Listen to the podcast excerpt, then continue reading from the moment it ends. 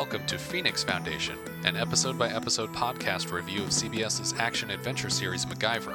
I'm Patrick O'Reilly, And I'm Richard Wells. and today we'll be tackling Season 1, Episode 1, Pilot.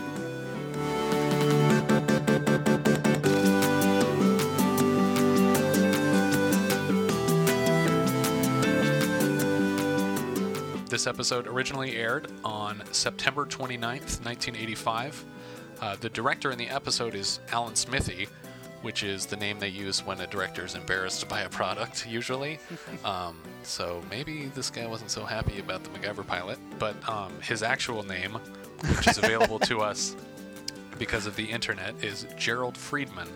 So Jerrold Freedman, I don't know what your problem was. I think, Yeah. I think you did a, a fine job. Yeah, we liked it. And uh, if you want to be on the show, you can discuss it. Yeah, you can uh, reach out to us through our Facebook or our Twitter account. Our Twitter handle, by the way, is Opening Gambit, all one word. And of course, we can always be found at PhoenixFoundationPodcast.com. This episode was also written by someone named Thackary Pallor, which I don't see that name on much. Uh, the IMDb page only had one other writing credit and nothing else. But it's also an incredibly fake sounding name. yeah, Thackeray. It wasn't that the name of the cat in Hocus Pocus? Thackeray? Yeah, Thackery Binx. Or was it Zachary?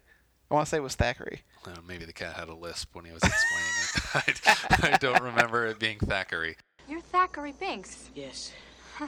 so the legends are true. Well, come along.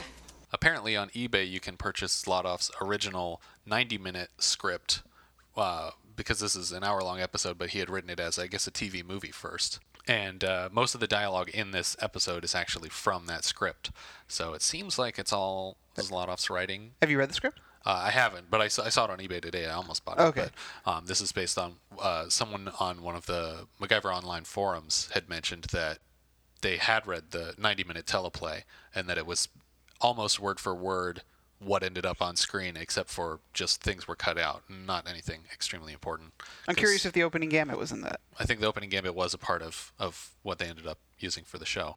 So, a quick summary of the episode.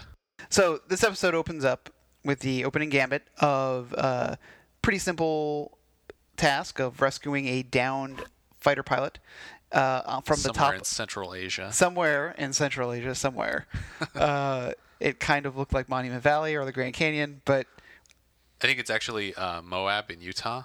oh, okay. But um, later on in the series, there's a clip show that refers back to this opening gambit, and they refer to this as being Mongolia. So that's what oh, it's okay, supposed interesting. to be. Okay, well, I will accept that. Um, and uh, so he's sent in to rescue the pilot. Well, he doesn't know there's a pilot. He's basically sent in there to de- deactivate a missile, but rescue gets the the pilot in the end.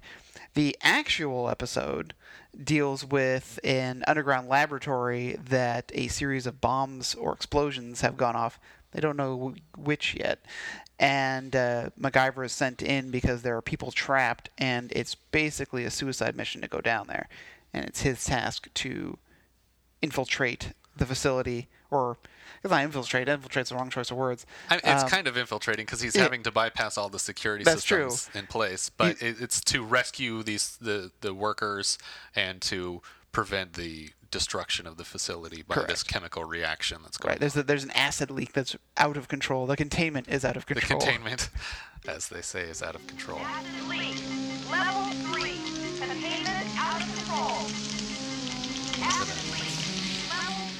All right. Well, I think um, on that note, we'll uh, start over from the beginning and sort of break it down point by point.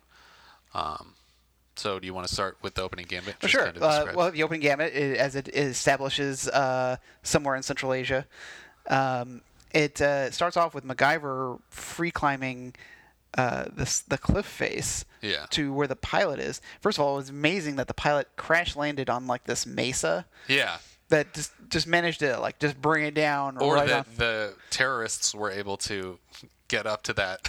Yeah. like they all did the free climbing And, and they built up a camp. There's Yeah. a whole camp with big tents, and they built a cage. A tiny bamboo cage for the pilot to live in.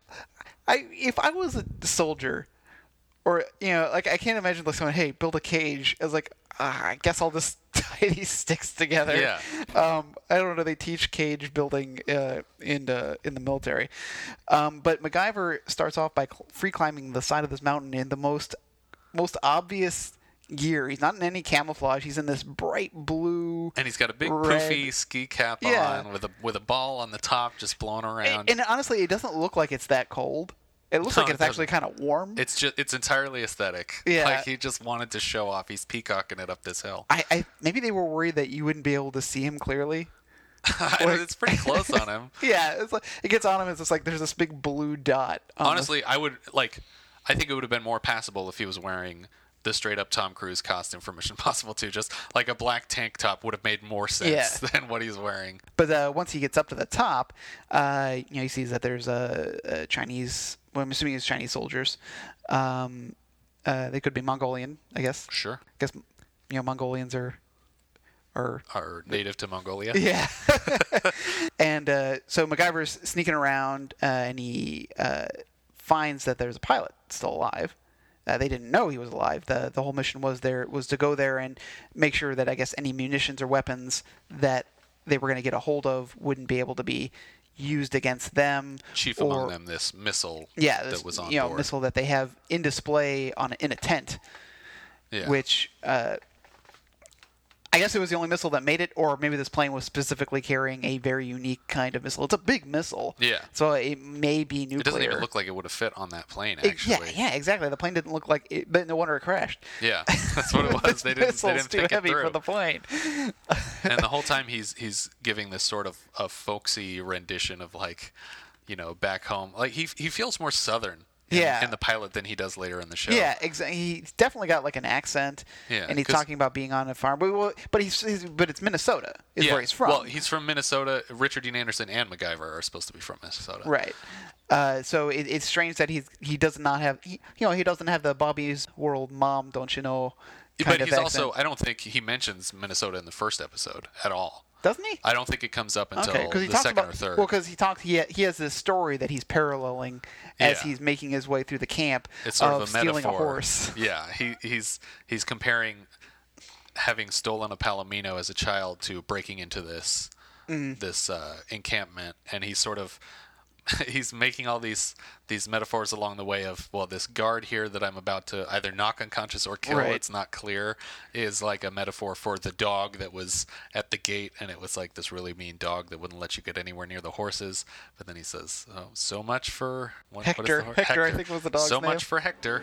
One whiff of me heading for that corral, and Hector'd have the old man down on me like a shot.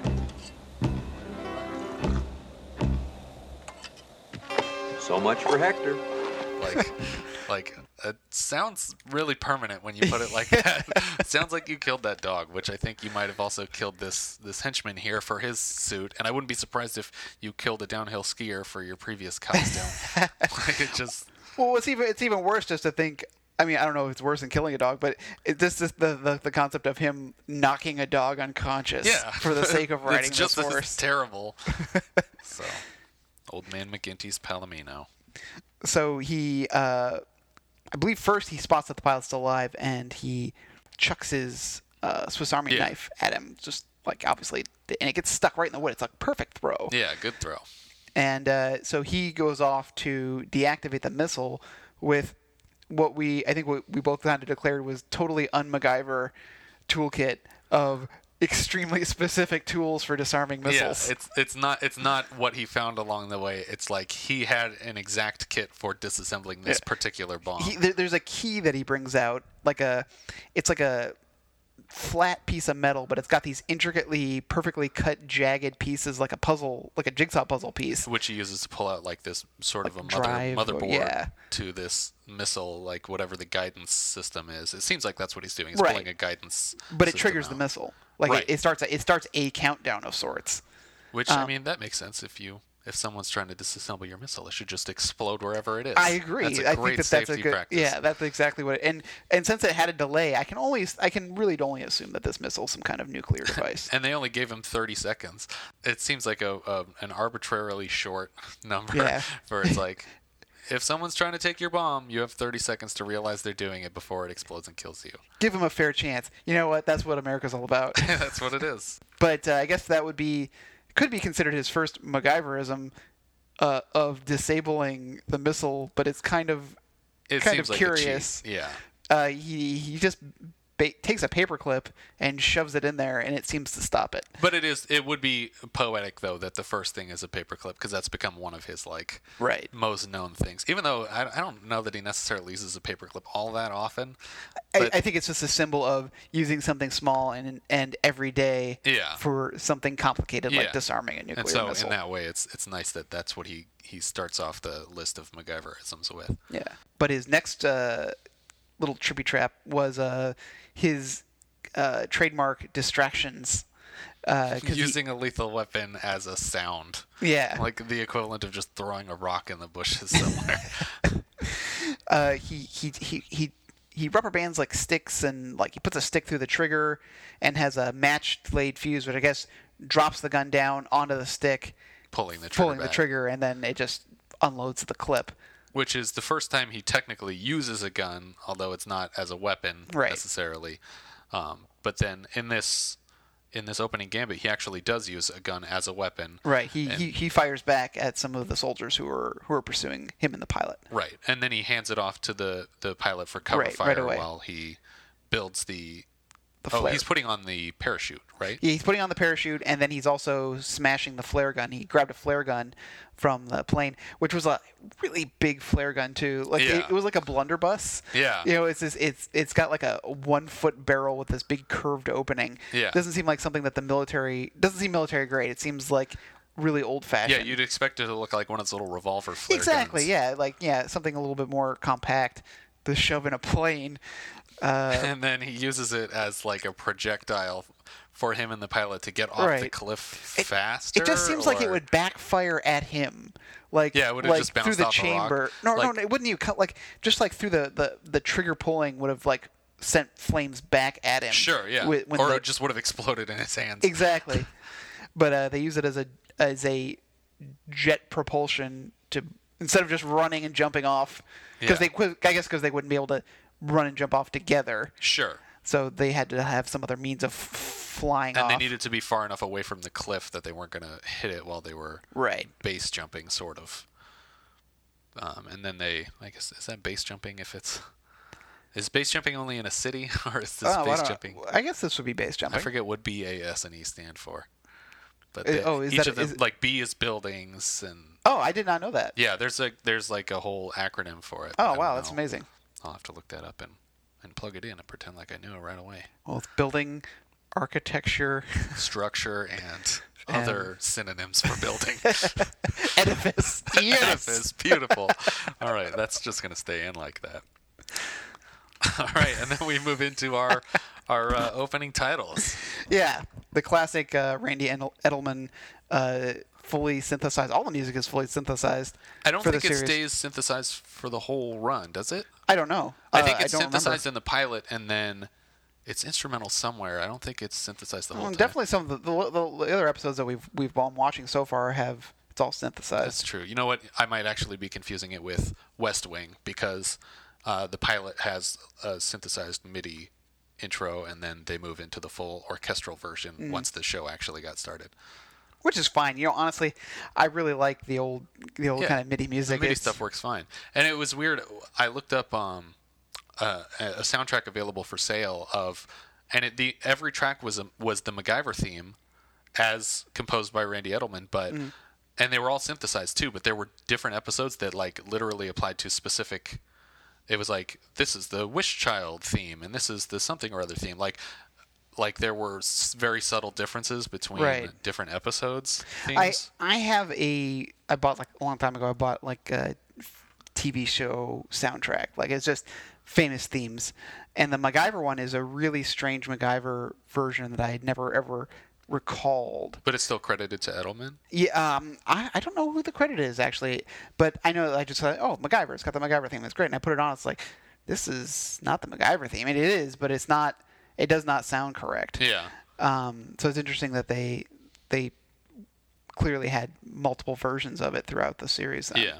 And then once we get past the titles, which are made up entirely of footage from these first five, Like five or six five or six episodes- yeah. we, we saw stuff at least through episode six that we were able Yes, to at least, yeah, um, recognize. And a lot of it's from this episode. yeah. It's it's actually really amazing that for a pilot that they already had, they they must have had at least most of six episodes in the can. Yeah. To probably more, and that this is just what they were able to get and edit together. Well, I'm sure when this was a pilot, they didn't have all six episodes written because they might not have even needed a title sequence for the pilot. oh, so you don't think that this title sequence was part of the original? I think it probably went right from the opening gambit to the show starting. Well, but it's it's strange though then because in at, starting in episode two, uh, Do the, titles change? the titles change slightly.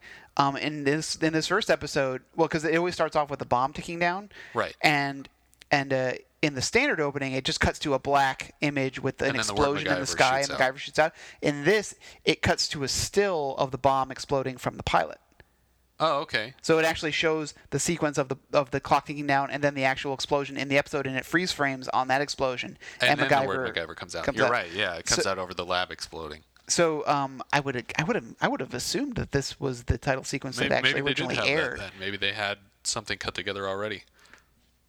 They were that confident. Yeah. Zlotoff and John Rich and Henry Winkler were sure this was going to be a full show. times. So they just went and shot their six episodes. The first scene, um, post-title sequence, is actually um, sort of an, an opening shot of the Griffith Observatory, Right. which we're establishing as MacGyver's home. Yes, It seems like. Yeah, he he lives at the uh, Los Angeles Griffith Observatory. For those who don't, who aren't in the area, um, very very famous structure. And it's Um, in many movies. yeah, many Rebel movies. Without a Cause. Yeah, that's probably the Transformers, to name the two best. I love that you're putting Transformers. I, I put them right up on, on par with each other. um, but um, there, I guess in defense, uh, the observatory was was was in hard times at this time. Um, that like you know because they we, we we know in I living didn't actually in know that. we well we living in the LA area have been to the observatory since the major renovations Yes, were done. yeah. Um, but yeah, there was there was a, a long time where the, the the structure was in disrepair, and uh, it, it so this may have been time. This may have been like like they needed some money. Right, but Like- it doesn't seem like he's a, a caretaker or anything. It doesn't Right. seem like he's there in in sort of an official capacity as as an employee. It seems like he actually lives there, like it's his home, and he pays a mortgage on it, and Mm-hmm. he lives in the Griffith Observatory, which is which has all the scientific equipment in it and everything. It still has Right, a oh, yeah. telescope, and it still has Well, everything. and they're fiddling with it. Like they're Yeah. uh, the opening scene is, is MacGyver and his uh you know little brother from the Little Brother program. exactly yeah like you know not his his technical brother um technical uh biologic I don't know I'm, I'm making it so uh This I'm is a robot. technical it's not his scientific brother. but um his uh his adopted semi-adopted little brother Yeah. um played by Shavar Ross, who doesn't appear beyond the pilot episode. and uh, it's them using the telescope like in in broad daylight which that th- th- in their defense they were looking for venus which you can only see in dawn and dusk but um uh but yeah it was just kind of it's always weird to see a telescope being used during the day it Yeah. just bugs me but it also sets the the stage for him being in southern california Yes. like it, I don't know how often they actually refer to them being in Southern California, Right. but um, I, but I believe I, you know what I think later on they do pretty much just say they're in L.A. Yeah. Uh, in the Los Angeles area when the, they actually get into the Phoenix Foundation. and the first couple seasons were actually shot in Los yeah. Angeles. I think you know the Phoenix Foundation. What does it say? Yeah, it does say Western Division. So Yeah.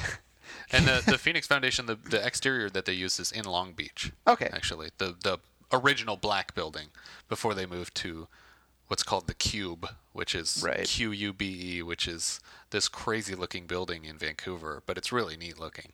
because the production moved to Vancouver, right? Right. Yeah. The houseboat's in Vancouver. Um, the cube is in Vancouver, and most of the other shots, like they ended up switching to Vancouver because in California, when they were shooting in Los Angeles, they could get to all these different climates and like the woods, like snow, beach, city, but it would take hours to move the production from one set to Right, another right. because Los Angeles is just a nightmare when it comes to transportation. And in Vancouver, they could do the same thing in 20 minutes from each set venue, to yeah. each place, which is why almost everything is moving to Vancouver. then we move from uh, before before he actually gets any kind of assignment, we move to the Kiva laboratory Mm-hmm. where we're seeing uh, Marlowe arrive. Yes, uh, yeah. A, the the Kiva Laboratory is a disguised as a an abandoned radio station. Right. Um, uh, and so like we just see a vehicle arrive, and it's this uh, gentleman, this British scientist, Dr. Marlowe. Yes. He's he's greeted by Barbara Spencer, uh, the, the character. Not, Right. Yeah. Just important to say. Uh, I guess I, I need to say that I'll probably jump back and forth between between referring to people as their actor name or their character name. Sure. And actually, on, on that note, um, I uh, plan to make available on our website. It should be available by now. Um, you can download an actual character sheet, which will have pictures, um, names, and character names for each uh, person on the show. And I'm I'm making a separate. It's just a PDF you can download for each episode. So if you want to follow along on on a computer or on a phone or iPad, Right. you can you can pull it up on on your own device and just kind of keep track of who we're talking about in case it gets a little confusing if Yeah. you haven't seen the episode recently. I mean, we'll probably mostly be talking about like the major characters of the episode. Yes, so like the won't be- top like five to ten people. yeah, top 15, 20 people. Probably no more than fifty in a given episode. So yeah, the, the we don't know much about the laboratory at this point in the episode, but it is a is controlled by what they call the Sendrex Corporation, which I'm assuming is a con- government contracting company. Sure. It seems They- well, I mean, based on the fact that he's he's enlisted by the CIA to deal with the issue, it's it seems Right. like it's definitely government oriented. um, but uh, don't really know much. You know, it's a laboratory, so you can assume chemicals, dangerous weapons, potentially. But Sure. it, it seems pretty pretty low key. Um, as much as it is secret, uh, it doesn't seem like that. Like there's no there's no real armed uh, security team. Sure, It- and it's it- not actually. I mean, it's it's all underground, so you don't really get a feel for the scale of it. But it Right. doesn't seem like a huge lab. It's only three stories, and the I mean, albeit the three stories are separated by hundred feet of elevator shaft. Exactly, yeah. But it's uh, each of the floors of the facility doesn't seem to be that extensive. When you're in the actual lab, it seems like you Right, know, right, right. a regular you know hundred foot room. It's not. It's not. Raccoon City. Yeah. Like it's not like the This is not the Hive. in Resident Evil. It's, Yes. It's a, a much smaller facility, probably underground for the safety of. as much as the secrecy. yeah. So uh, Dr. Marlowe arrives and uh, they take him down to the third level where we meet Dr. Stubbins. Yes. Um, who they are. They, they obviously know each other. They they're acquaintances, and they've been playing chess uh, via uh, telex, which is early early fax machines, I think, right? Or is that or is it telegrams? you know, I'm not even sure. I'm assuming it's it's some kind of phone based messaging system. The, the letter physical- X usually indicated something very high tech at Yeah. the time. um, but of course, this is like a modern twist on the chess by mail. Yeah. Like you know, instead of doing obviously it's much faster These now are too. scientists with a lot of equipment. They can Exactly. send messages back and forth. Very high tech. Um, my favorite, you know, having I, I've seen this episode many many times. Uh, and knowing what's coming. yeah, knowing what's coming. Um, but what I was really paying attention for this go around was like just some of the dialogue. I had the subtitles on, um, and Dr. Marlowe is describing Dr. Stubbins' recent move as pure suicide. Yes. And so I was like, "Oh my gosh, this is so great!" because uh, I mean, can we should we just Sure, yeah, I mean, yeah, might the, as well. The, the the twist of this episode is that Dr. Stubbins um, has planted some bombs to kill himself and Dr. Marlowe. so it is a suicide attempt. Yeah, it, and so it, it's it's amazing that that his even his gameplay has been is given away uh, his his plan of sorts. Yes. Maybe so- a cry for help. And it's sort of given away at that point too, because before the explosion, he apologizes. Yeah, For and- some reason. And he keeps looking back at the clock. yeah. So bomb goes off, but it's not the only bomb that goes off. I mean, it seems like it is because you're just, it, it seems like we're seeing one explosion. So there's a multiple bomb on each floor. Yeah, at least several bombs on this floor. Yes. And that they reacted with substances and chemicals on other floors. Because if it was just their bomb and they're on the third floor, then the damage wouldn't be worse. Yeah. The, 100 feet up and 100 feet up Yeah, from it, that. it, it started off a chain reaction, but there were multiple explosions Yeah. that occurred. And uh, obviously, everyone's thinking it must be some kind of accident because who could, it'd be impossible to get a bomb in there not knowing that Dr. Stubbins had snuck in because we've seen we've seen ri- rigorous security for guests in the form of, of a circular A- circular a, laser, that beam. would tell them if anything was wrong. I'm, I'm assuming it's some kind of scan. it's got to be like a full body, like molecular scan that would be Yeah, like, but- there's an explosive device on this person. yeah, but oh my god, the 80s 80s like scans like that. Like Yeah. it, would be, it would horrify me. It'd be like getting a Oh, CAT yeah, scan. you just like you just suddenly you have a tumor growing while, before you're even on the elevator. I mean, the the way they talk about like early cell phones, like in the '90s, like saying, "Oh, you got to be careful. Yeah. you're gonna get tumor." Yeah. But like crazy '80s super scanning device would probably just fry your brain. And the special effects didn't look that bad for the actual scan. Yeah, you know, you you because they they must have had some kind of fog in the room in order to show the laser.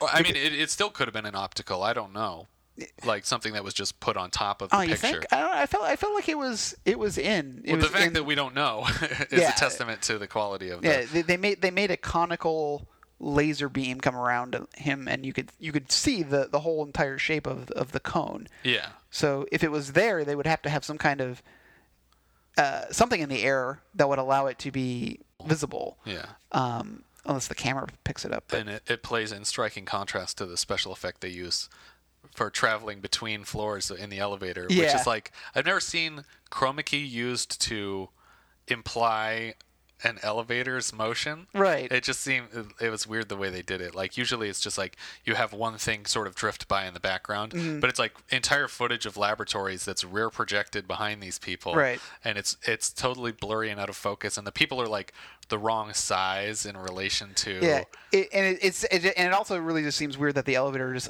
overlooks the each other of the labs. laboratories. It's so it's such a secret area, but Yeah. everything is completely open once you're on the other side of Yeah. It's like the the friggin' Jurassic Park uh, sit down tour with Mr. DNA as it Right. as it pans you through the labs. This is our secret lab. Yeah, this is all the- exactly how we did everything. if, I, if I was other genetic scientists in Jurassic Park, I'd be like like taking photographs of everything that was going on. Not a good idea for a park. Not a good idea for a lab. The bombs go off, and uh, we cut back to MacGyver and his little Back brother at the observatory. at the observatory. Meanwhile, Uh, the brother's not there, I think, for this scene. It's just Right. the helicopter landing in the front of the observatory with Gantner getting out. Correct. Uh, and like you know, MacGyver obviously knows him. Um, I would I would call Gantner his handler, Yeah. or because they seem to like have a working relationship. I mean, in as much as he refers to him as Gant, You're right. as opposed to Gantner, which is his full last name. yeah. Um, and uh, gives them the mission briefing of bombs it off. It's there's toxic chemicals leaking.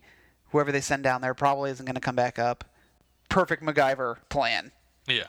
And so we move back to the Kiva. And so we have uh, Lerner brought him in a helicopter, which Yeah, um, this was really interesting. The helicopter was a modified, I believe, French helicopter.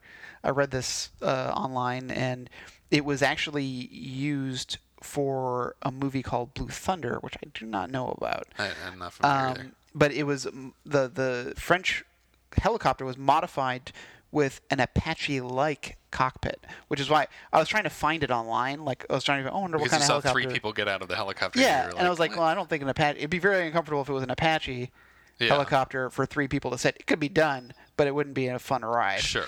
Um, plus, it seems odd that they uh, a per- a perfectly fine passenger helicopter landed at the observatory. It Yeah. could definitely have the range to fly to to New Mexico. Is that where the lab is? I thought it was either Arizona or New Yeah, Mexico. that It was sounds right. Southwest Yeah. um, you know, like that would seem to be a much more comfortable ride. But at some point, they switched helicopters to a more military helicopter. Um, Oh, I didn't realize that. It's a different helicopter. yeah, it's different from the one that lands. The, one, Oh, okay. the one that lands is like, like I said, like some So more maybe passenger. Gantner doesn't even leave with MacGyver. They send another helicopter. Well, no, no, because he's there. They both get out of the helicopter together at the Kiva. Oh, okay. That, that's why I was curious why three people were getting out of the helicopter. yeah, and that they had to involve two helicopters in this Yeah. transportation of MacGyver. But um, it, the Apache like cockpit was just if you if you ever take look up an Apache, it's like very geometric. It's not Right. rounded. Yeah, it's it like has- it's stiff like edges, polygons all yeah, around the exactly. outside. Um, but that was just added to this helicopter, which could actually seat four. Yeah.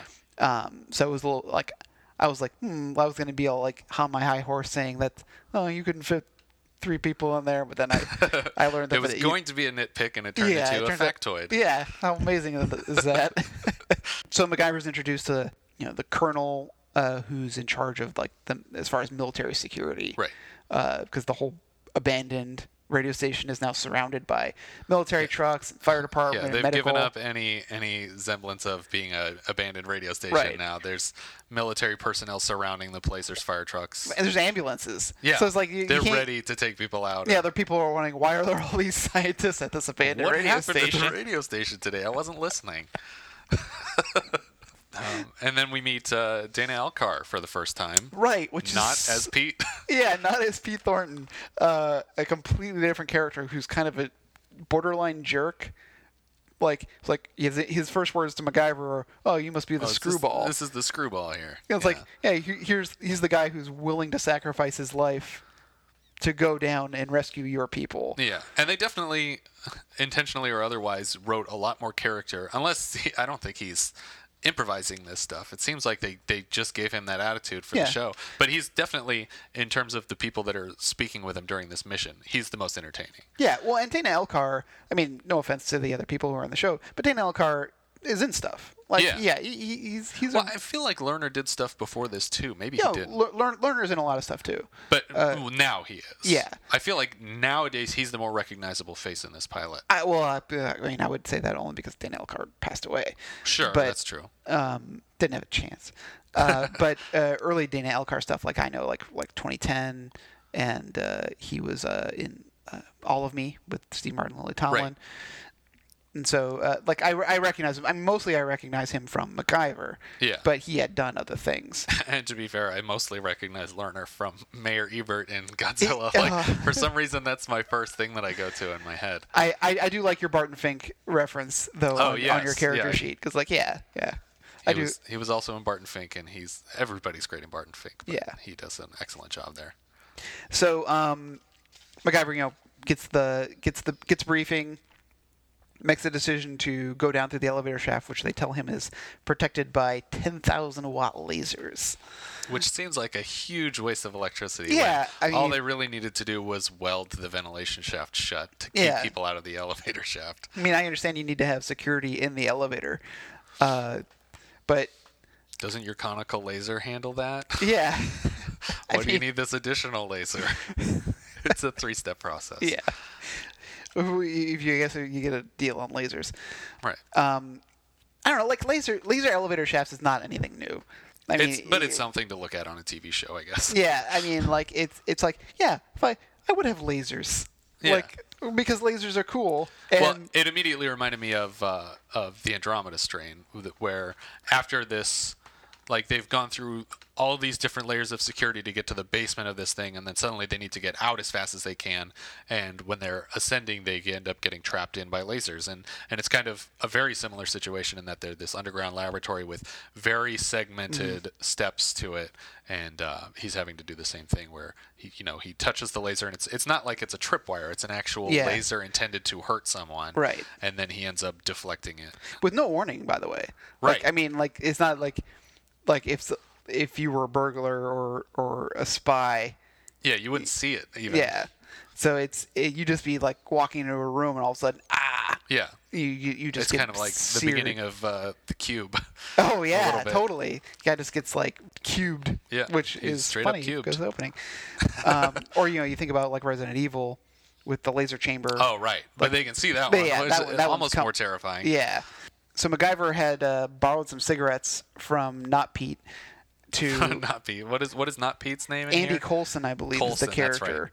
Yeah, He's the chief of operations. Pre Pete Thornton, Dana Elcar. yeah, because I mean the Phoenix Foundation doesn't even enter into it for a while. Right. Is is he only a member of the Phoenix Foundation? I thought he actually comes on board before each of them joins up with the Phoenix Foundation together. I could be Oh, well, he, he's the head of the Phoenix Foundation, so I, I wouldn't imagine he just joins up with it. Okay. Uh, he, he he's he's he's a hand in establishing it. Okay. Because the Phoenix Foundation, I guess they call it a think tank, Right. but I guess it's more of a fixing service. Like, Right. because that's what MacGyver is. He's a fixer. Yeah. Do they have other MacGyvers? Like, is that a, is there a whole agency of Uh, Yeah, MacGyvers? they seem to have other agents. yeah. And because I think I think one of the episodes deals with a NOC list. Oh, okay. Um, and uh, for those who don't know the espionage lingo, NOC list is a list of agents and their cover names. Right. So, like you know, if you had this list, you would know who who these people were and who they where they are undercover. So we get into the elevator shaft, Right. and uh, MacGyver like pushes over the grate, and his first like his first major obstacle now, like as uh, you know, short of the opening gamut, is dealing with this laser grid, Right. which he can't see. Uh, so he stops to have a couple cigarettes. Which he which he bummed off of Pete. Right, he took the whole Pete slash pack. Colson. Um, so he he immediately lights one with the laser, and then uh, you know starts like chain smoking uh, like a couple of them at once just to get a good uh, fog going, so he can see the beams. And then he breaks a set of binoculars and he brings out a mirror, um, and he uh, interrupts the beam, and then uses the beam to break itself. with the as, he's narrating his his plan v, in code to Yeah. to Colson with the the old uh, have you ever seen a scorpion sting itself to death Yeah. which he doesn't bother to explain after yeah, he's it's like, disabled the what the hell does that mean? what are you talking about MacGyver and uh, so we cut from there to him just coming out of into an elevator car that's been jammed in the shaft, Right. uh, and covered in dirt, yeah probably from, from the explosion Yeah, explosions. Uh, and uh, he he makes his way through the corridors till he encounters a large just a collapse in a collapse hallway in the, in the hallway. Yeah, which it looks like a dead end but then when he goes in for a closer look he can actually hear someone tapping on the other side Right. of a of a large steel girder that's Yeah, sort like- of compressed into this collapse uh, and uh, through through happenstance, as often like these little things that come up in MacGyverisms, like he'll hear or see something. It's kind of like if you ever watch House, like he someone will say something and he goes, "Aha," you know, I have an idea. yeah. Your weird little clue that you didn't intend for. Right. So he hears someone sip a gl- sip some water on their microphone, and uh, goes, "Oh, water." What was that sound? And Yeah. Michael Lerner's like, "Oh, I was just having a, a sip of water, MacGyver." What's that sound? It was me, Mac, just taking a sip of water. Water. Uh, so he go, goes and grabs a fire hose, and uh, he what he does was weird to me. He cuts the end of the hose off and then ties a knot in it.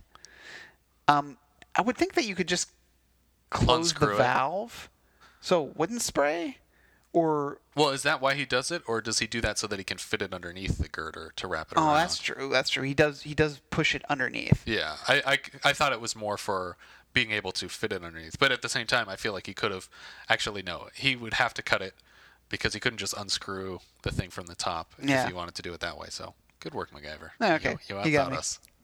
He's always He's- right. That's not going to be the last time either.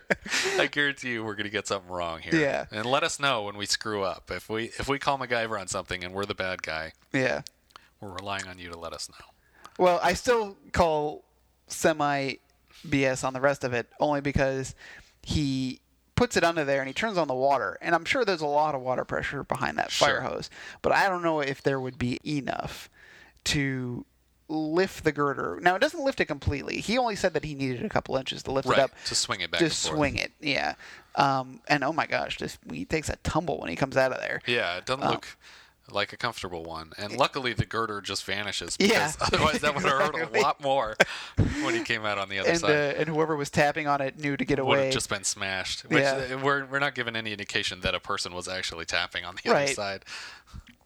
Uh, so he finds a good good amount of people who who had been trapped, and uh, lets the top side know that okay, these people are coming out, except for one, Barbara Right. Spencer, who uh, is still alive and uh, was not near the explosions, and not with Doctor Stubbins or Marlowe, but is insistent that she go with MacGyver because she has knowledge of the facility. Um, oh, we didn't bring up uh, we knew well, we did bring up the acid leak before, Right. But we didn't bring up their uh, plan to neutralize the acid, which was I think that happens later, actually. He didn't actually find the ingredient yet. No, no, no, no, no. I mean, what what Oh, the facilities upstairs, what up- their plan upstairs? was. Yeah, that, Okay. that's why he has a ticking clock going on, uh, which will lead into another ticking clock later. But uh, they're going to flood it with chemical. I want to say it was sodium hydroxide, but I'm not That sure. That sounds right. What's that? Let's just say it's the same stuff they use to clean the flesh off of skeletons. um, which will neutralize the acid, but also has the unfortunate side effect of cleaning flesh off of it's, skeletons. It's the chemical commonly used in the practice of cleaning flesh off of skeletons, which I don't know if you've ever had trouble getting flesh off of your skeletons, but uh, sodium hydroxide I mean, works works wonders. I, I I assuming like this is like Bones TV Yeah. show like kind of technology. Like we need to clean the skeleton, Yeah. but I don't know. I like a little flesh on skeletons. Yeah, you know, just just a little bit. I like to leave it on there. So I use a substandard chemical. Uh, so he tries to tell her that you know, oh, by the way, you know, this may be a one-way trip, but she insists. So they get moving on together and climb down this. I'm not sure what they were climbing down. It it it's in a hole, but it seems to be like a series of wires and support, some kind of support structure. yeah. Um, but he climbs down first, and then she's climbing down above him, and he keeps looking up to check on her. Yeah, which we noticed several times in this episode. Yeah. But this is where it starts. Yeah, it, he he he has several opportunities to look up her skirt, and it's And he takes advantage of all of them. that's MacGyver. Yeah. Um. So they climb down, and uh, this is where they. This is where the candy machine is, I think. yeah they re- this they first hallway. yeah they first reach the candy machine, and then uh, MacGyver takes you know takes a handful of candies because his bag, his bag's for not what he takes with him. The bag's not for what I take, Colson. It's for what I find along the way. And she just thinks he's a jerk. Yeah, it is It's like, oh, chocolate. And and his I think his purpose in taking it isn't he doesn't have any like chemical idea in mind. There's not that that's not his motivation yet. At this point he just thinks we're gonna need energy, assuming for some reason that they'll be down there for Yeah. weeks. Yeah, because they not knowing that the stuff that's going to be poured in there any minute Yeah. now, which again begs the idea they'd have to pour an awful lot to completely Fill the entire because cause it's going to have to make its way down. Right. Because MacGyver had to make his way down, so a fluid's not just going to like. Well they could just dump it down the shaft. Maybe it'd start at the bottom at least. Yeah, that's true. Just fill it from the bottom up. Yeah. And uh, they come across a fire door that's been closed. Right. And she's going to go try to open it, but he's you know he does the whole uh, you know backdraft thing. Go check that door for heat. Yeah. and he Uh, picks up like a is it a wooden rod or something? Yeah, it's some kind of stick. he just, finds a stick you know, in the, the middle, kind of stick you find in a 200 feet below ground. in a 200 foot below ground lab. Um, yeah, and he, he he presses it to the door and immediately catches fire. Yeah. So the other way around is through quote unquote the gas chamber, Right. um, which is where they do research with exotic gases. Which, in criticizing the lighting for this scene, reminds me we should bring up the fact that Tak Fujimoto actually was the DP Yeah. for this episode, which you noticed in the credits. Right. Um, it's he's not listed on the way into the show, but it, it's in the in the post show credits. Tak Fujimoto, and I don't know that he continued on as their DP um, as a regular for the series. Not that not that we've seen yet, anyway. And, Um, and most of the photography, I would say, is great. And the opening gambit's probably better photographed than Yeah. the rest of the show. But for this scene in particular, um, the stuff in the gas chamber seems normal. It's like lit, Mm-hmm. just sort of sterile white. But then where they are, it's like everything's like purple and it's like lit up in this weird Yeah. fluorescent color. It doesn't seem like a warning light's going off or anything. well, they they they encounter these a series of airlocks that are open. right. and and she says, "Oh, it's strange that these are open. They should have closed." And then all of a sudden they start closing. Yeah. Um, and then they're trapped in in a room between some kind of an observation room. Right. That, but they're sealed in now, so their only way out because they try to open up the airlock doors uh, from up, up top, but their only way out is through the gas chamber now. Which they can now see through the window. They, they have a, a clear view of, of all these uh, dead scientists in the Right, right. laboratory that have all been killed by this gas leak. Yeah, and you can you can visibly see a gas. It's like there's there's, there's a white fog of you know dry ice like fog on the ground. And this is nearing the end of MacGyver's ability to communicate with the people upstairs. Right. And their plan at this point is to get the pump started to get all the all the air out of the laboratory so that they can move through it. Right. To get down another floor to where Marlowe and Stubbins are. Or But- are they on the same floor? I think they're still down another floor. Okay. Um, but it it seems like if you suck all the air out of the room, It's just a vacuum. it's just going to be as bad as if there was They open the door, gas. just gets sucked right in. uh, So, yeah, they they. So MacGyver comes up with a plan. They're gonna. She's gonna run through the the, the gas. right. and go to another room where hopefully there isn't gas. yeah, we're just banking on there not being gas. Even though, I mean, technically speaking, there is a gas leak in the next floor down. Like, Yeah. there's a chemical that should be killing people downstairs. Yeah, yeah. So they have because they haven't gotten to the acid yet. Right. So MacGyver, MacGyver admittedly says it too. He he rips off his uh, flannel, and he says Here, wrap breathe around. through this. This isn't going to do any good. yeah, he literally says it. He says this isn't going to keep the gas out, but do it anyway. do it anyway. It'd look funny. um, I thought maybe they did it for stunt purposes at first. I, But, yeah, I don't know. But then they didn't do any crazy stunts. Yeah. Like they climbed down a ladder, but that's clearly them. Yeah. Climbing down a ladder. It's not. It wasn't like a. and again, MacGyver below, Yeah. and she above, Yeah, so that he he, has a clear first. view. And but he's going to try to turn some pumps on. Uh, my reasoning for that would be, must be because in case people are eventually rescue will have to come through this room as well. Sure. So and he- also, presumably, he would have to go back through that room on his way out. so uh, he manages to get the the pumps working. He kind of hardwires it himself. Like he just cracks open a computer and Right, which you see in the opening credits. It's Right. one of the it's one of the Yeah. scenes. But he- here's the weird thing: she runs down a set of stairs and goes. We don't really see where she goes though. And but then, presumably to somewhere that's safe to breathe. right, but then he goes down and goes through some really awkward. Door. Oh, it's like an oval tunnel. Yeah. Yeah, it's- it's- I don't know if that's the same place that she went because we didn't see. But it does look like they went two different directions, though. Yeah. Um, so he he awkwardly climbs into this tunnel, and then but drops his radio in the process. Right. And that's when we learn that up top that they're not only going to dump this chemical down there. But now they have to fuse the bedrock together to keep Right. this chemical leak out of the, the water table. so they're going to somehow launch a missile from a tank. Which they refer to as an underground missile, which but it's above ground. it's a it's a it's a missile. So there's there's no such thing as a as, as an underground missile. It's like like it's a graboid and it's gonna have Uh, Yeah. fins propelling it through yeah, the it's gonna, dirt. it's got, didn't have like a drill nose No, or it- anything it, like was that. just just a straight missile, and it's pointed horizontal. Yeah, it's pointed horizontally at the first floor of this laboratory where everyone running the facility can leave, but Right. but they don't. There's like a bunch of scientists looking at like computer readouts to determine the likelihood of anyone surviving downstairs, but they never once do they consider that there's a, a digital readout like an optical right, right. posted above the picture that's like you have 30 minutes to get out of this building before we launch a missile at it and Right. hope that it does anything to the substrata. Yeah. How it's going to get down there, I have no idea. we don't know. Um, so MacGyver loses radio, and they uh, make their way, and they actually find the acid leak, which leads into the next MacGyverism, uh, more of a chemistry MacGyverism. Right. To you, they're milk chocolate. To sulfuric acid, it's lactose and sucrose.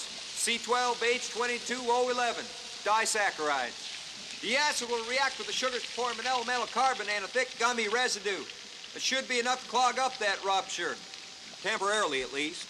You know, I- I like I like a good amount of, of semi-real science. Sure, yeah, So, absolutely. Um, you know, he he has her stand on his shoulders. Of course. In keeping with the pattern. It's just. I mean, straight up- presumably, this is the only time where it would have made perfect sense because he can't, by all means, stand on her shoulders. Like, Right, it right, seems like right. that would be even more ridiculous. Not, and I guess he did need to go first on the ladders in case there was something terrible down. Yeah, but it, but Just- now he's just now he's just like oh handing her stuff up. And the- then looks needlessly up. Yeah, just keeps he's looking up. Things. Yeah. I I really want to know what was going on in that Yeah. production.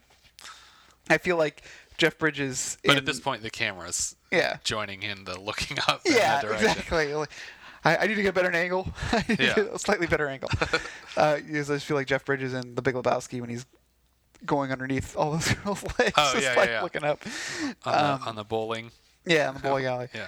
Um, so they seal up the leak, but they don't have the ability to tell anyone that they've sealed it up. So they still have the ticking clock of knowing at least they know that the chemical is still going to be dumped out. there. Yeah, they, they don't know about the missile Right. at all because they've lost communication.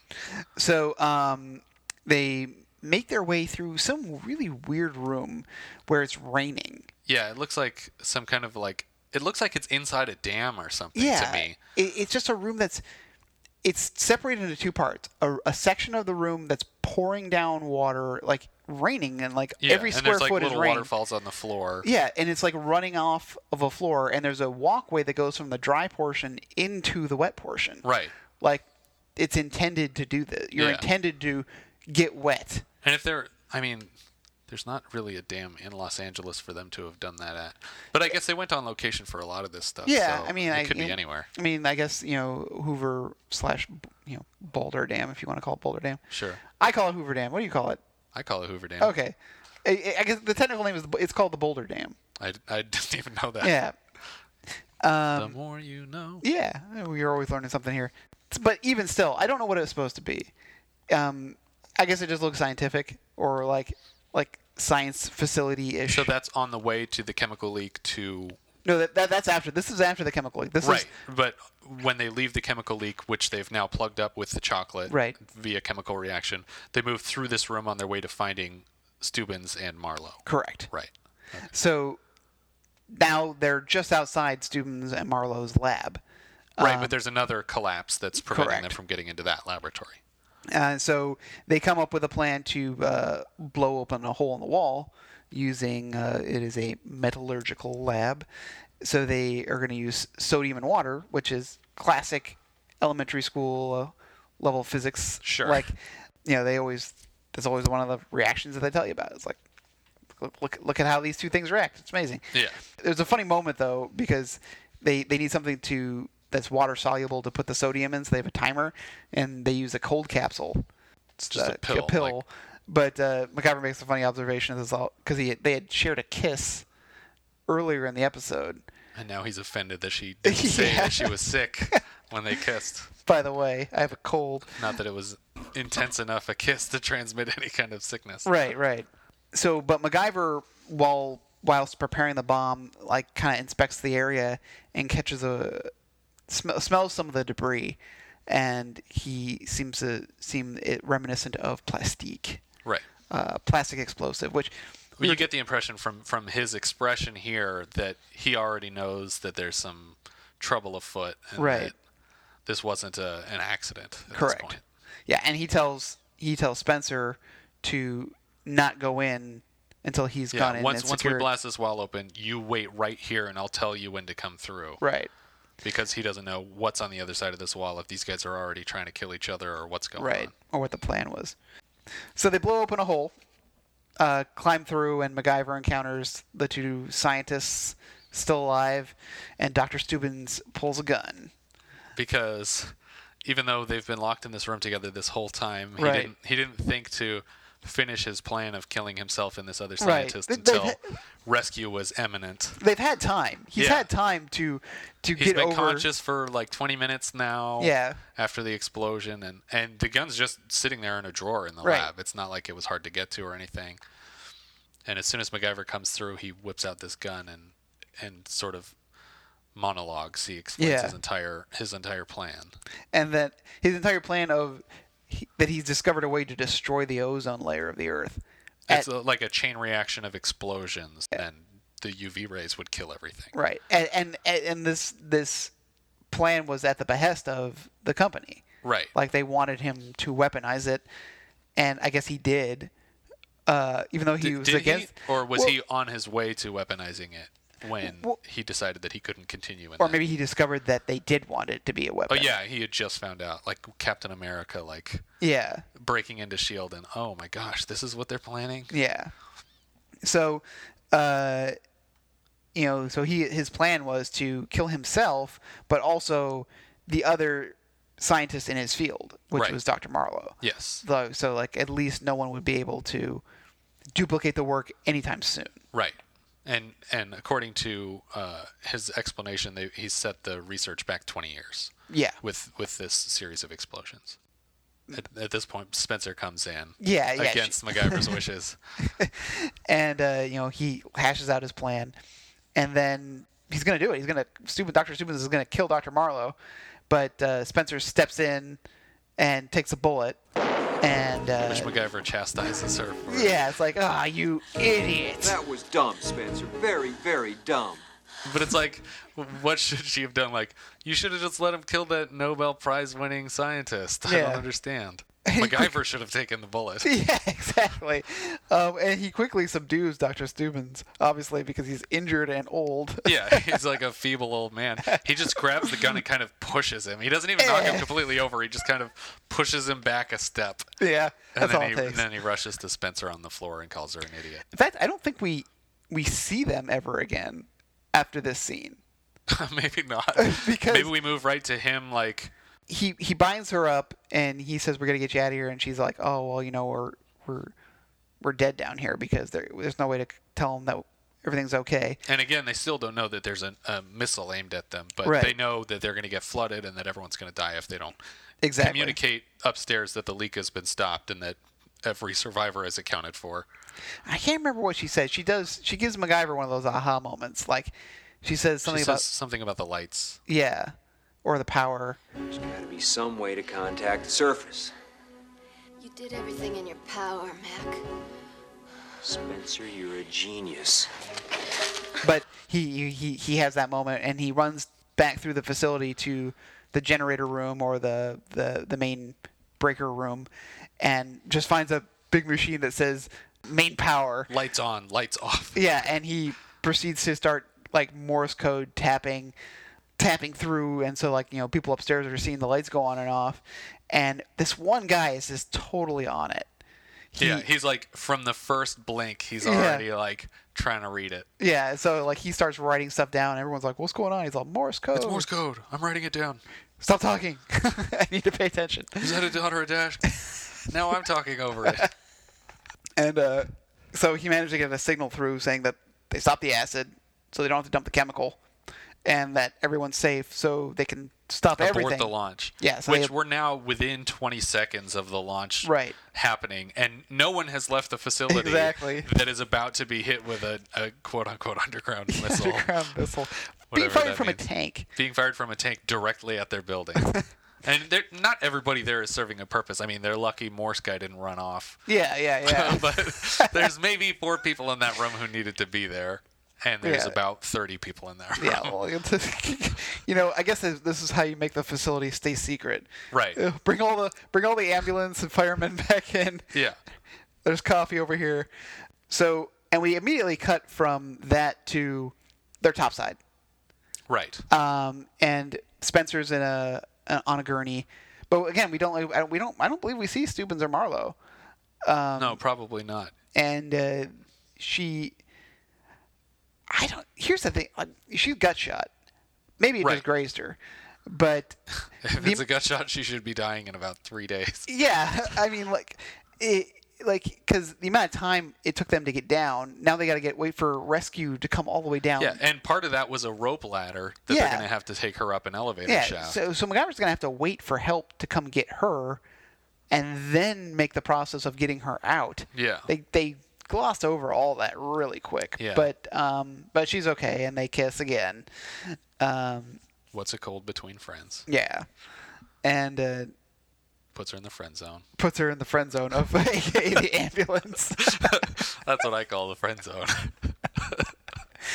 and uh, it, it pretty much that's that's the end of the major plot. And the implication is almost that these two scientists have been released to continue their world dooming research. Yeah, I mean- and that MacGyver has essentially set us a death date. Yeah, Mac- is- MacGy- MacGyver did only a disservice to the world yes. uh, by letting these guys live. Yeah. So we're all going to die. And it's MacGyver's fault. Oh MacGy- episode one, MacGyver. How MacGyver killed the Earth. And then we move back to Him at the observatory. back at the observatory with, with his little brother playing a game of basketball. Right. And never to be seen again. Never to be seen again. Until today, when you got a chance to actually speak with him. That's right. And why don't we play that for you now? Uh, thanks again so much for speaking with us today. No problem. How did you first become involved in the MacGyver pilot? Uh, the MacGyver pilot, which I was so excited about at the time, I believe it was in 1985. Um, it was um, Henry Winkler's project. That you, you remember the Fonz, of course. I know Right, you guys yeah. know all about that. But he was, I believe, the executive producer on the show. And um, I just remember going out for my first audition, and then from then on, we. I mean, you're talking about. I don't think I've ever been on so many auditions in my life. This was, you know, we went before the network, Richard Dean and I, because the original show, um, you know, was about this this action guy, you know, who um, had this sidekick, and and I, that's what I remembered. You know, the pilot, and you know, was was my character, I believe Reggie, Yeah. um, was supposed to be his sidekick, and we were supposed to travel and go through all these adventures together. And so we just, the network just, we just had to audition after audition to try to convince the network um, that we were the right, I guess, guys, actors for the job. Sure. And um, and I just remember going on so many different uh, interviews, just going on, you know, callbacks, and then going before the network. And Richard and I just we just clicked. Um, but unfortunately, you know, once the show got picked up, I did a lot of promotion for the show, Richard and I, and we were at the ABC affiliates parties and just doing a lot of promotion. We were Yeah. doing um, nonprofit stuff, you know, uh, at Henry, Henry Winkler's house, you know, just promoting the, the upcoming series. And then all of a sudden, once, you know, we got the, I guess they got the episodes, um, Henry Winkler called, actually called my home. My father had to give me the phone and he told me, he said, you know what, unfortunately, we're going to have MacGyver kind of be on his own and he's going to go on adventures and have love interests, and we, we, we're going to have to drop you. And I was just, I just remember being so upset about that. And uh, but it was great to be a part of just the whole prepping for you know for the for the new show. Sure, yeah. From what I understand, the original 90 minute version of the script was completely shot. Uh, I was curious if there were any other scenes of yours that didn't make it into the final cut. Um, that's a very good question. Um, you know, I actually saw a clip. I, I, I'm not sure. I think it might have been from you guys' either blog or website or something, but um, I barely remember that. But yes, they did. I think they cut. I'm not sure. They cut. I, I believe they may have cut something because it was pretty established in the pilot that it's like you knew I was going to be on every every uh, episode, but Yeah. for some reason, uh, they kind of did something in the editing to where they kind of like, oh, okay, that's just one of his little brothers, you know? Yeah, yeah, yeah. But yeah, it was something else in there. I don't remember what it was. Do you happen to remember how they were going to explain that you were able to like travel with him to other countries to solve problems or But that's a that's a very good question. Um, uh, this is uh, this is all I remember when I was a little kid. That you know somehow uh, Reggie was going to be you know a part of this this whole thing. It wasn't because you know when you go for the network and you're on every you know, you get, you're this little black kid and you're just on every week. You can't just have him going on adventures by himself. Yeah. And then he's just coming back to this uh, little black kid on the weekends. You know, that would get kind of stale after a while. Yeah, yeah. So I know Dana Elcar and uh, Michael Lerner were a part of it. I just um, somehow I don't know how they were going to do that, but this is how it was presented to me when I was a kid, and this is the reason why I was so excited and so crushed when uh, you know when the series uh, when they when they let me go. So I don't know if that was because sometimes what people do, and I don't, I don't think they did this intentionally, but I think that's what they were trying to. I don't know if it was because they were trying to have more more diversity at the time, um, but sometimes uh, television producers will present a certain, you know, storyline to the networks, and once it's picked up, you know, they kind of almost do what they kind of want to do. So I don't know if you know that was just what they were just trying to convince the network of, you know, hey, we got a black kid in this, and he's going to be doing all kind of stuff too. so I don't know. Do you have any other fun memories of your time on the set? Um, I, we worked at the Griffith Park uh, Observatory. That was fun shooting that scene. Yeah. Um, the most fun I had was just hanging out at Henry Winkler's house, and he had this.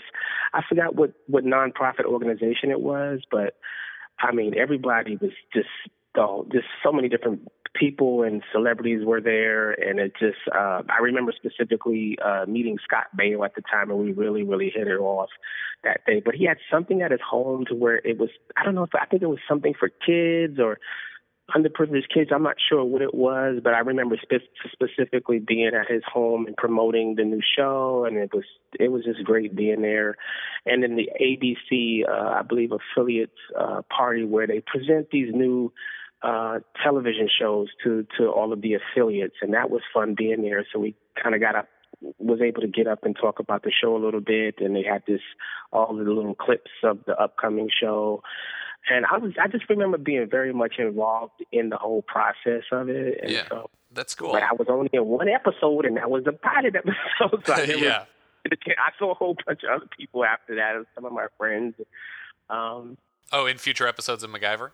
Yeah, I think there was an Asian young kid. I forgot his name, but he It could have been in the very next episode, The Golden Triangle. okay. It was. I just remember it was an Asian kid. I forgot his name, but he's a good little actor, and I used to see him on auditions. And and he, I think they were kind of hinting something again with that. With the, I don't know what happened with that episode, but and I think even my friend Danny Cooksey. Um, Yep, he was in uh, season two, episode eight, Eagles. Oh wow, you're an expert at this. My goodness, you're good.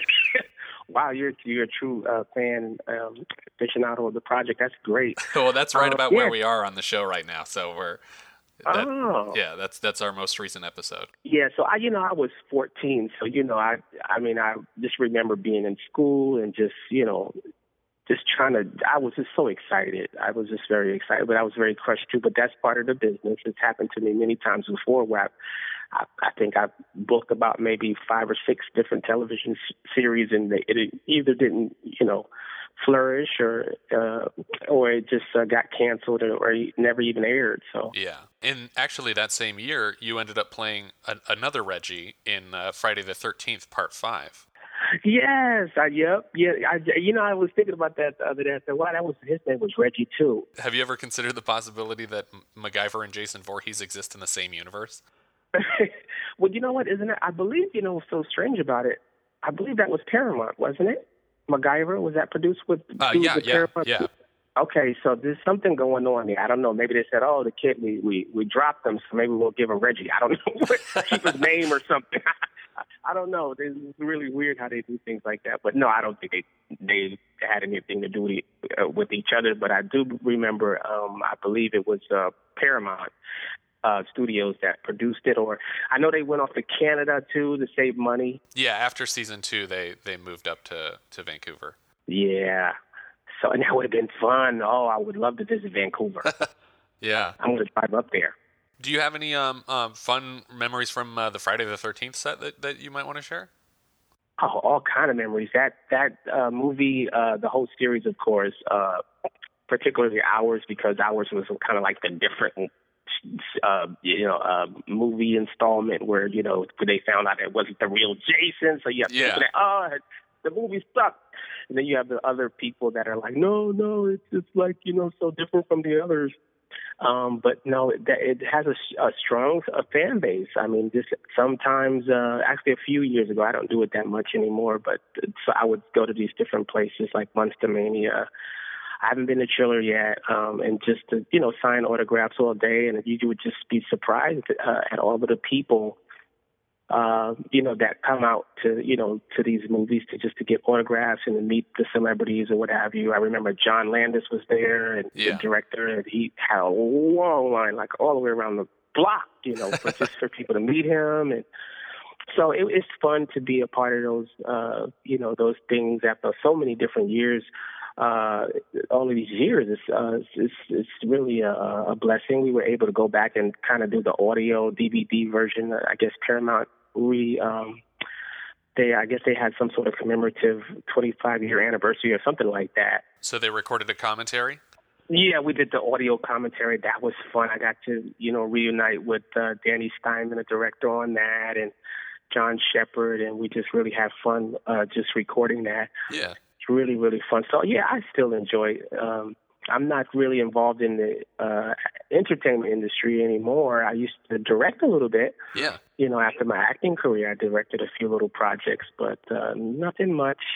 Just kind of keep to myself and you know, I have a wife and two kids, and I just like being down to earth, you know. Yeah. What are you up to these days? I've been in school. I went back to school. Um, I'm about one class away from. I'm, I still have a long ways to go, but I, I went back to school because of my son who has autism, um, and uh, wanted to learn more about just you know the the whole social Sure. social things and uh, mental disabilities or what have you. And one of my goals is to to get my degree in social work. So I'm about one class away from my AA, and then I'll be transferring to Oh, that'd be uh, great. four year. Oh, yeah. So it's just something else for me to do. One of something that I've always wanted to do, but I was acting, you know, a lot, and so I decided to go ahead and go for it. You know. Well, I want to thank you again so much for sharing your time with us today.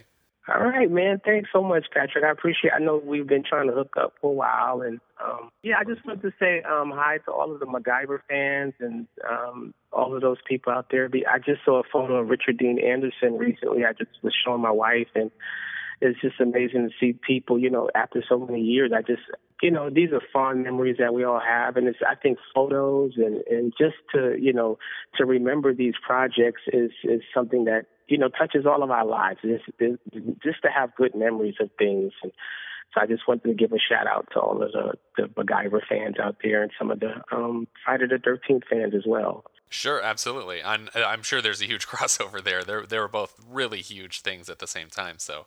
Yes, yes, it was. Uh-huh. Well, thank you again so much. I really appreciate it. Thank uh, you, man. Have a nice day. Bye. Bye. Well, I want to thank uh, Shavar for being on the show with us. That was such, I, such great information, and I feel I feel bad like because the whole setup of him going to be on the show and be a big part of this show, and that they did all this promotional work, and just to say uh, we're going in a different direction. I'm sure that happens all the time. Yeah.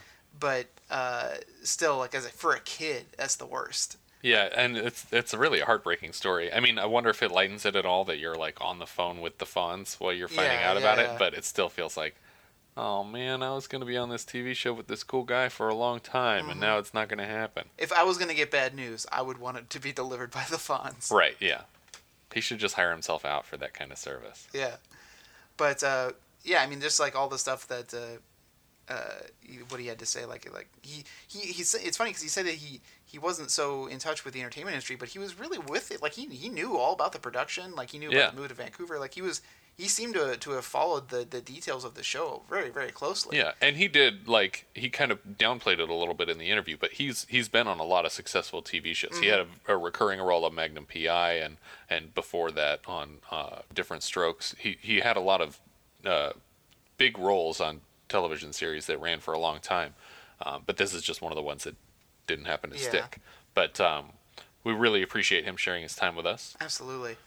As far as uh, this show as a pilot, I think it's a pretty successful one. Yeah, I it, it's definitely exciting. A lot of interesting things. It, it sets sets up who MacGyver is and Yeah. what he does. and it definitely takes a turn on like the regular stuff where it's just you know people with guns and cars chasing each other around like Mm. it's, there's a lot more brain power behind it um, clearly a lot of thought going into the writing and everything Yeah. they, they try to be as scientifically accurate as they can which i think at the time not a lot of people really cared about you know It, it, it's it, yeah.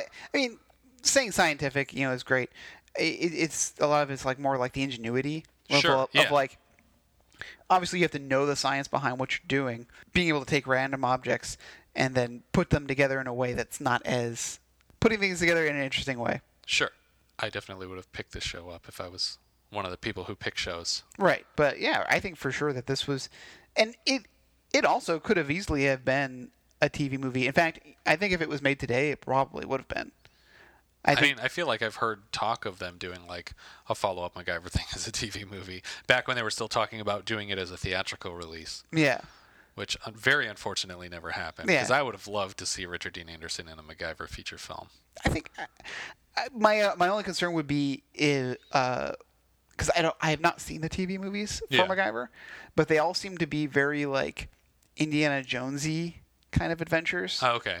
and like there's it's like the lost treasures of some some- something or other. Yeah, yeah. And it's just like, oh, okay, that's like- what they decided to do. that librarian franchise. yeah, exactly. Like, yeah, was that Noah Wyle in that? Yeah, yeah.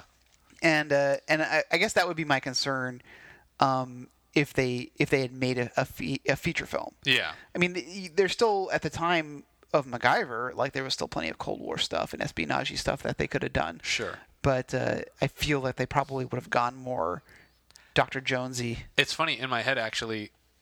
I was trying to think of shows that that are along the same vein, and the first one that came to my head was the Young Indiana Jones Chronicles, Oh, okay. which I think actually took over the time slot when MacGyver got canceled. Huh. But the show didn't last very long. But No, I remember no, no. enjoying the episodes I saw.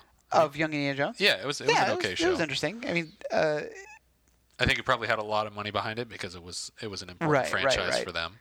It, it was it was like it, it was just it was just Tintin really, but with Indiana Jones. Sure. Like, it, But there wasn't really an, an action adventure period piece on TV Mhm. at the time. So I, I just thought in, in that it was about the was it 30s and 40s I guess that the young Indiana Jones Chronicles took place or 20s oh no 20s no no yeah it must must have been yeah, the, like the teens of the twenties because because um, he's around in World War II as Harrison yeah Ford so yeah he had to be because uh, Raiders takes place in thirty five I think Oh okay so yeah it's probably like 1915 1920 somewhere Yeah. around there. All right, well, I think that about wraps it up for our uh, our inaugural episode, uh, season one, episode one pilot. Um, I hope you enjoyed the show, and uh, again, you can reach out to us on our Twitter account. Um, the handle again is at opening gambit, all one word. You can find us on Facebook at facebook.com slash Phoenix Foundation Podcast. And of course, you can always find us on our website at phoenixfoundationpodcast.com. Stay tuned for our next episode. We should be posting a week from today, and that will be season one, episode two, The Golden Triangle, mm, sounds exciting doesn't it? Thank you for listening.